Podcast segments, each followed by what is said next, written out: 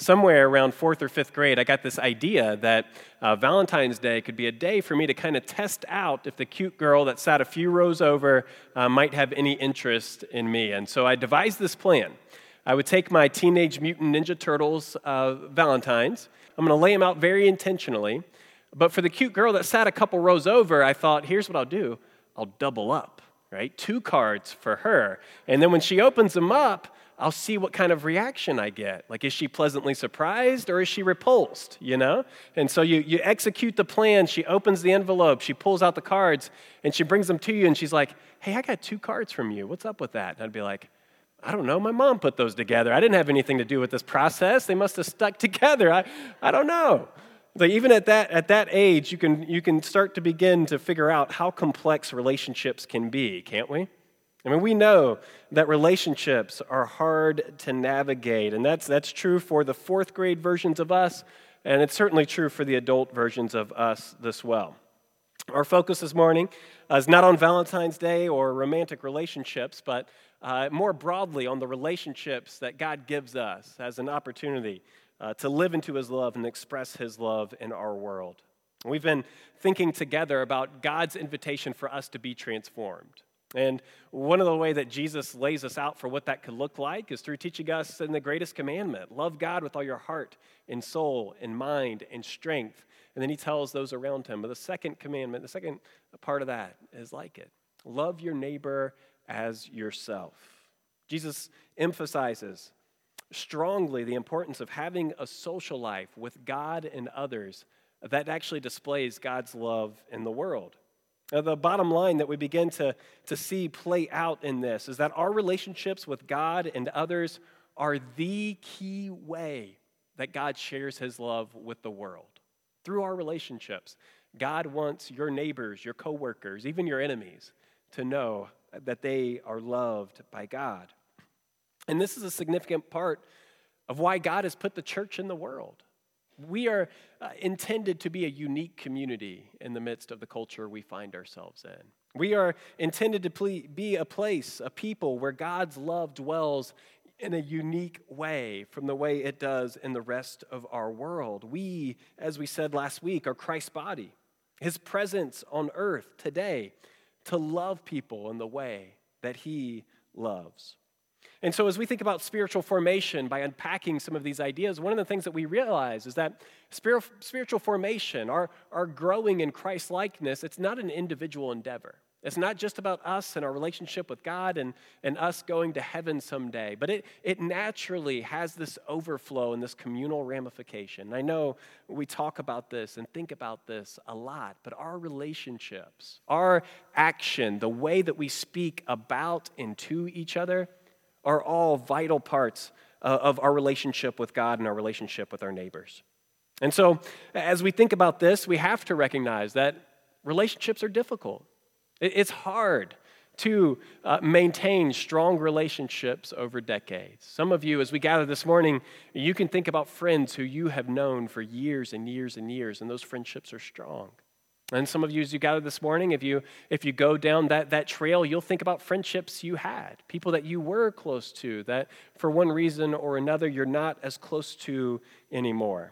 I mean, if we stop to think about relationships long enough, we can think about the relationships that have built us up, and we can think about the relationships that have torn us down. We've heard people say that they love us, but we've seen that love seem to, to dissipate when they don't agree with us. We, we've heard people say they love us, and then when things aren't going well, we've seen that love sort of disappear. We've heard people say they love us, and then when it requires something, it's no longer there. Like we, we've experienced this sort of love, and we've perpetuated this sort of love, a sort of love that's based on consumption, right? I mean, at the end of the day, I love you, but what's in it for me? I, I love you as long as investing in this relationship has returns that make it worthwhile in, in my life, right? I mean, that sort of transactional love is pervasive in our culture and in our lives, and it's destructive. It's not what builds us up in Christ-likeness. It's, it's what uh, makes it harder to picture what Christ's love really looks and feels like, because we've seen the opposite of it so often. But the good news this morning is that there is another way of love.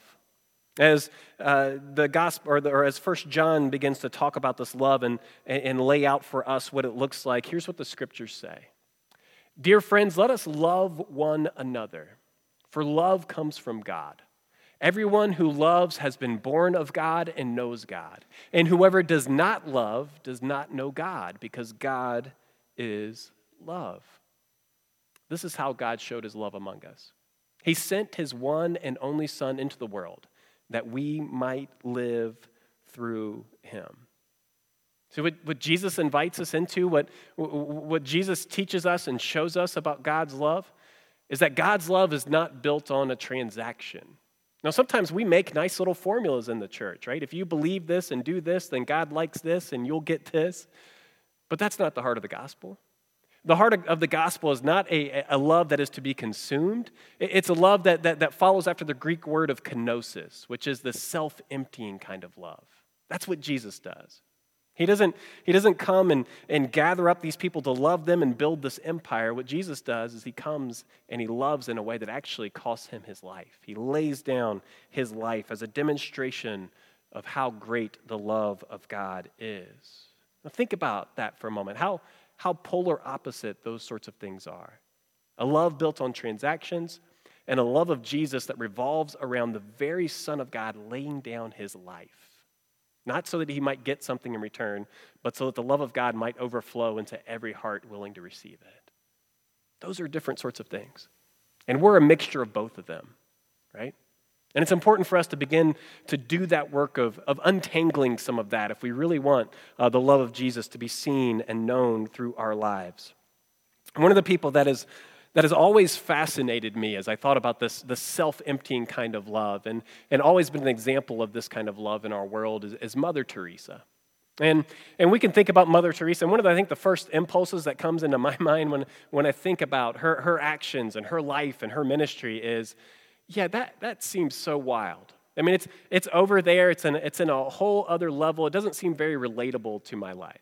Now, she spent a good portion of her life ministering in India among a group of people that that that their culture, their world told them was untouchable, not, not worthy of love, not, not worthy of, of touching and caring for. And so a whole group of people were, were cast aside. And, and as she looked at her culture and her world, she said, that's not the heart of Jesus and that's not the love of Jesus.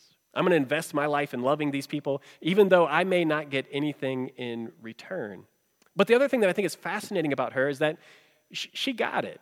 She got that this might seem crazy to other people, and this might seem far off and distant and unrelatable. And if you look at quotes by Mother Teresa over and over again, you'll see that, that she's encouraging people to do the things that she's doing right where they're at. Right? She's encouraging people to, to love and to, to empty themselves in love, but to do it in their relationship with their neighbor or their coworker. She, she gets it.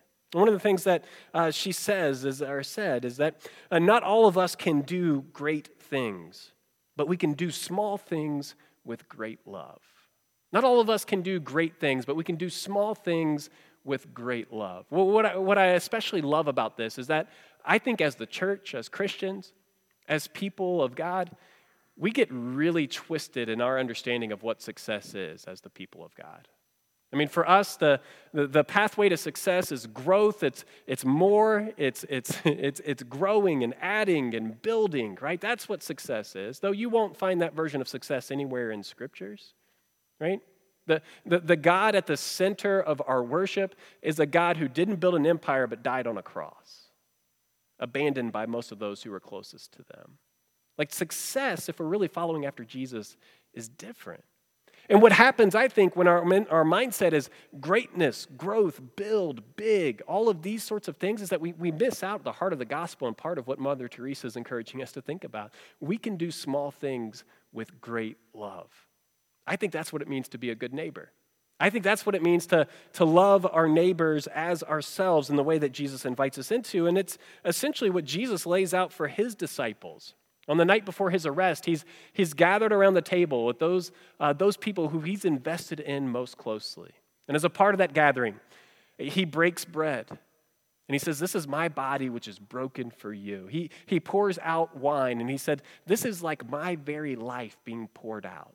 The disciples didn't really have a lens to understand that at the time, but in the coming days, they would come to understand what it is that Jesus is talking about and doing.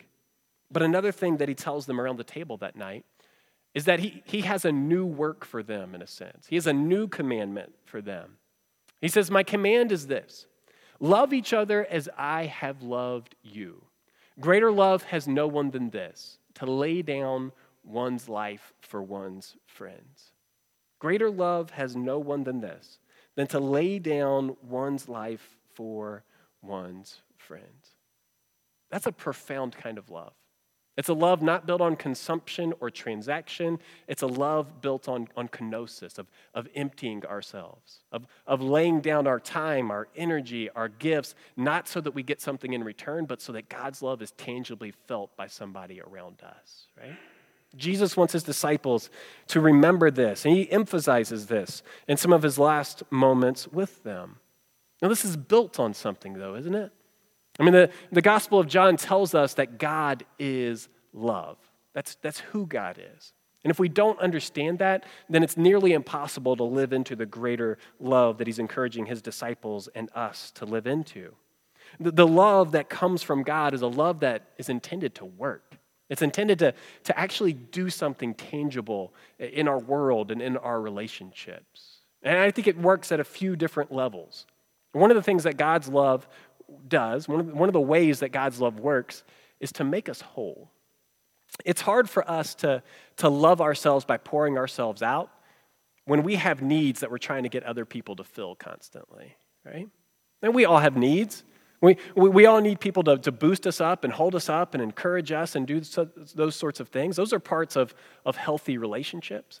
But we live our lives dependent on other people to, to make us feel value and worthy and successful. Then, then it's hard for us to ever get to the point where we're living from a place of self-sacrifice, like kenosis, emptying ourselves in love.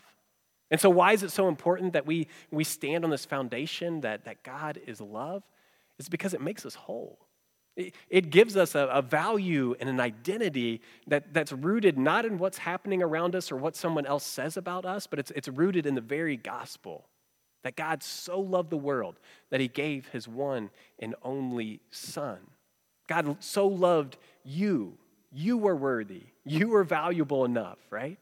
That God did this. And when we really allow that gift to identify us, when we allow that gift to, to be our primary place of worth, it changes things. It changes what we live for and, and, and what we live from. It, it makes us whole. That's one of, the, one of the things that God's love works to do. But another thing that, that God's love works to do is to, to free us to live authentically. When we stand on the foundation of God's love and, and we find our value and our worth and our purpose in that, then it allows us to take off so many of the masks that we wear as we navigate our lives, right? So many of the, the things that we do so that we look good, or some other people look at us and say, well, that person's doing really well, or they're successful, or all of that pressure that we feel to, to perform for other people, a lot of that begins to slip away. We're not living for those things anymore. Those are not our metrics of success. We're loved by God, and no matter what happens around us, come hell or high water, right? We are still loved by God. Our foundation, our identity is there. And now from that place, we can live authentically. We can be who we are without trying to impress or or, or put on some some facade that other people are going to, to, to see and respect. We don't have to earn people's love because we're content in the love that we have in God. God's love frees us to live authentically. I think our our our, our, our world is desperate for that sort of authenticity too. Right? In a world of, of social media influencers and, and all of the stuff that we see around us, I think our, our world is desperate for something that's real and true. And the church should be should be that, right? It should be a place where people can find something that's that's real and true, that's authentic, because we haven't had to, to, to wear masks. And in God's love, we can take those things off. Well, last week, uh, as we thought about the strength that God's give, God gives us, uh, we built out of Romans twelve as we thought about that, and the reality that, that God gives all of us a role to play. We all have something to contribute. We all have a purpose in this, this body that God has given to the world. But as Paul is unpacking what that looks like, for us to, to be a people, offering together the, the, the gifts and the strengths that we have. He, in Romans twelve, he, he points to this, this sincere kind of love, he says, that plays out, right? If if God's love works to make us whole, and if God love God's love works to, to free us to live with authenticity, then it has an impact, right? It, that that love overflows very naturally, and, and I think it looks a lot like what we what we saw last week in Romans twelve. Romans uh, twelve, starting in verse nine, it says this: love must be sincere. Hate what is evil and cling to what is good. Be devoted to one another in love. Honor one another above yourselves. Never be lacking in zeal, but keep your spiritual fervor serving the Lord. Be joyful in hope, patient in affliction, faithful in prayer. Share with the Lord's people who are in need and practice hospitality. Bless those who persecute you. Bless and do not curse. Rejoice with those who rejoice and mourn with those who mourn. Live in harmony with one another. Do not be proud, but be willing to associate with people of low position. Do not be conceited. Do not repay anyone evil for evil. Be careful to do what is right in the eyes of everyone. And if it is possible, as far as it depends on you, live at peace with everyone. Now, Paul, as he's he's laying these these ideas out, I mean, he's really constructing something incredibly practical, isn't he?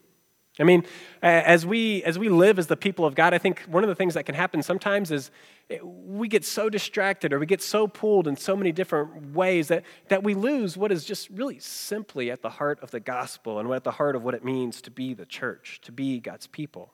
But as Paul begins to, to paint what it looks like for us to, to live in sincere love, he lays out all of these practical things. Think about in our world today, what would it, what would it look like for, for us as the church to love from the center of who we are, to not fake love, to, to, to not love in a transactional way. I love you when you love me and like me and agree with me, but, but to love even when it costs us something.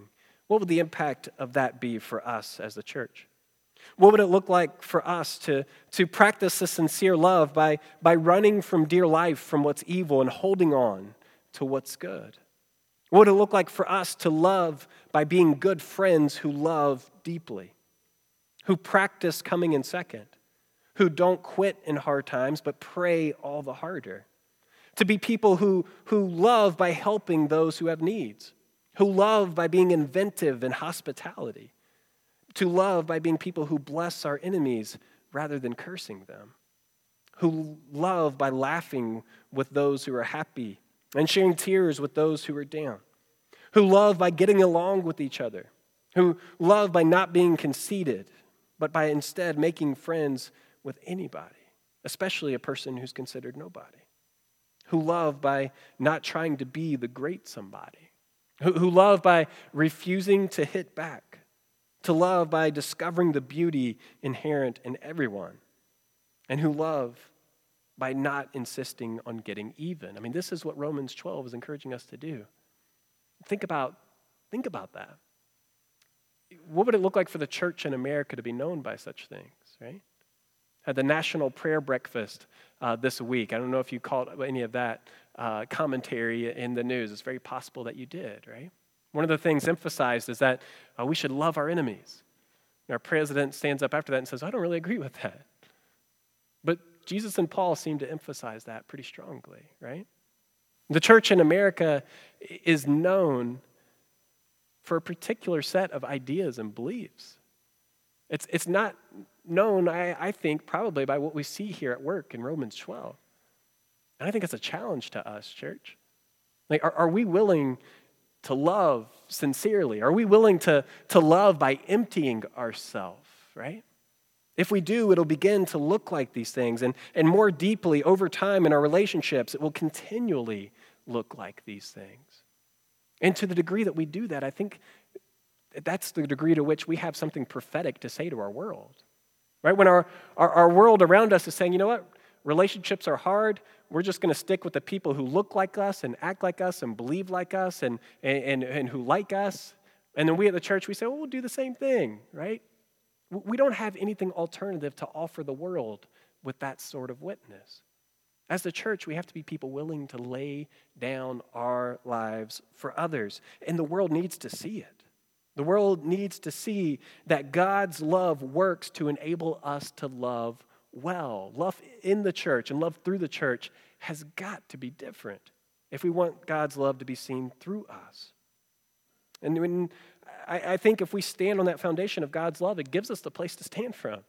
It, it gives us this, this place where we understand our value and our worth in God. We don't have to chase success in all of these different ways or diff, all these uh, different spaces. Instead, we can just simply say, God, where are you at work? Where are you leading us? Who are you leading us to be? We can trust that God is still living and active and has a, a purpose for us as we live as his people. And we can live open-handed and just say, God, how, how do you want to use my life? How do you want to use my church? And when we do that, success looks different. But we shouldn't kid, it, kid ourselves that this is hard. Relationships are hard. And to do relationships like Jesus is even harder. It's hard to love your enemies, right? It's hard to, to keep working when, when you disagree with somebody. The easiest thing often looks like something different. It, it looks like something other than the way that Jesus loved and lived, but we feel ourselves getting tugged in those ways. So the invitation this morning is to stand on God's love in a way that actually transforms our relationships. And that might seem overwhelming this morning. I think for many of us, we often think about these, these bigger things that we need to do or be a part of. And I, and I wonder this morning if it's not helpful, if perhaps there isn't a, isn't a, a prophetic word in, in what we hear from Mother Teresa. Not all of us can do great things, but we can do small things with great love. I, I think this morning as we gather in this space, it's not hard to think about relationships in our lives that perhaps aren't aren't in a space where we think God wants them to be. We can think about uh, friendships that have been fractured. We can think about spaces where we've struggled to forgive or mend. And we can think about people we, we haven't reached out to, or perhaps we've sort of distanced ourselves up because maybe they think differently than us. Maybe they vote differently than us, and we've just sort of scooted ourselves away instead of investing in those relationships. I wonder this morning, what is a small thing you can do this week in great love? What's a what's a small action step you can take to begin to, to, to at least to the degree that it depends on you, have peace in your relationships in the way that God intends? We don't have to be overwhelmed. We don't have to be paralyzed. We can take a step this week, even a small one, and trust that God will meet us in the middle of our relationships and use them. I think that small step can lead to bigger things. I think when we begin to take this seriously and practice, it grows on itself as we live in God's love. And then what happens is that God's love increasingly uh, dwells in each of us. And then we, as a church together, we, we bear more fruit because we've practiced this stuff.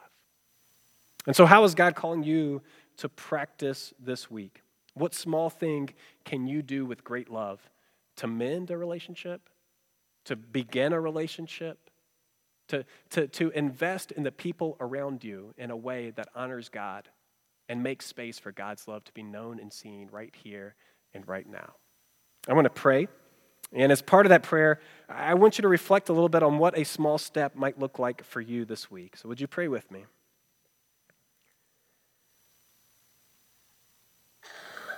God, we thank you this morning that you are love and that we are loved. God, as we gather into this space, uh, we, we bring with us all kinds of baggage.